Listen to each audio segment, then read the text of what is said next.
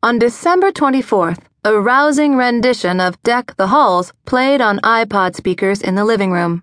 Caitlin Butler hummed along to the merry tune, waiting for Jay and Jen Patterson and their children, Justin and Jasmine, to finish packing and leave on vacation. Going away for the holiday hadn't stopped them from decorating the house. No space was left undecked, inside or out. Not that Santa needed to stop by here tonight. Jolly old Saint Nicholas would deliver the kids' gifts to their grandparents' house in Idaho rather than slide down the chimney in Montana. Unless he wanted to leave something for Caitlin. The idea of waking up to a stocking full of goodies and a mysterious present under the tree brought a smile to her face. But she knew better than to believe.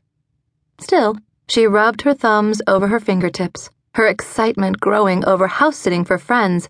She loved this old house, full of character and charm, and within walking distance of Marietta's main street. She'd babysat the kids many times, but she'd never spent the night.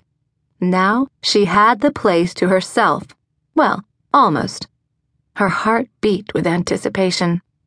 Spending a week in this house would be like winning the blackout jackpot at the Saint James Monthly Friday Night Bingo. Much more festive than spending winter break in her above-a-garage studio apartment on the wrong side of town. Bet the sink never backed up and all stove burners worked in this house. Warmth settled in the center of her chest. She glanced around the living room, with its wide, slip-covered chairs for reading with the kids, knickknacks, photographs, and a wood-painted sign that read, "Life takes you to unexpected places. Love brings you home." Jay and Jen Patterson had created a home. Something Caitlin missed since her parents moved away. She'd dated, but still hadn't found anyone to bring her home. Someday. Not today. Anything she lacked would be filled with the holiday spirit, something overflowing here. The scents of pine and cinnamon lingered in the air. Red plush stockings hung from the white brick fireplace's wood mantel covered with bows, holly, white candles, and miniature teddy bears wearing Santa hats. A beautiful, six-foot-tall tree filled one corner of the living room. Cranberry and popcorn garland was strung around the branches. Ornaments, hung by strands of twine, twinkling white lights reminded her of tiny stars. Caitlin sighed. She couldn't wait to read and watch movies and enjoy time off. Relaxing, doing what she loved, sounded like the perfect way to spend this week. Justin, a student in the preschool class she taught, ran into the living room like a bull out of a rodeo chute. He wore a red and black plaid shirt, elastic waistband jeans, and black cowboy boots. Formal attire around these parts. Eyes wide, he skidded to a stop in front of her. "Miss Caitlin, you're here!" "I am."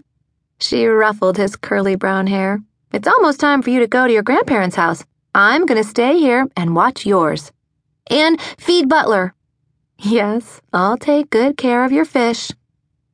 Justin marched around the room, clapping his hands. "Almost time for Santa, Santa, Santa." Jay stood under the archway to the living room, a blue parka in hand and a smile on his face. "Santa knows where to find you, buddy. Time to put on your coat so we can get to Nana and Papa's house before dinner time." Justin stuck out his arm. "Nana always has candy." "Yes, she does. But she's baking a ham tonight." Jay helped his son into the jacket. He looked at Caitlin. "Like the tree?" "Love it." The three-foot-tall, bought-on clearance fiber optic tree that changed colors was in the trunk of her car.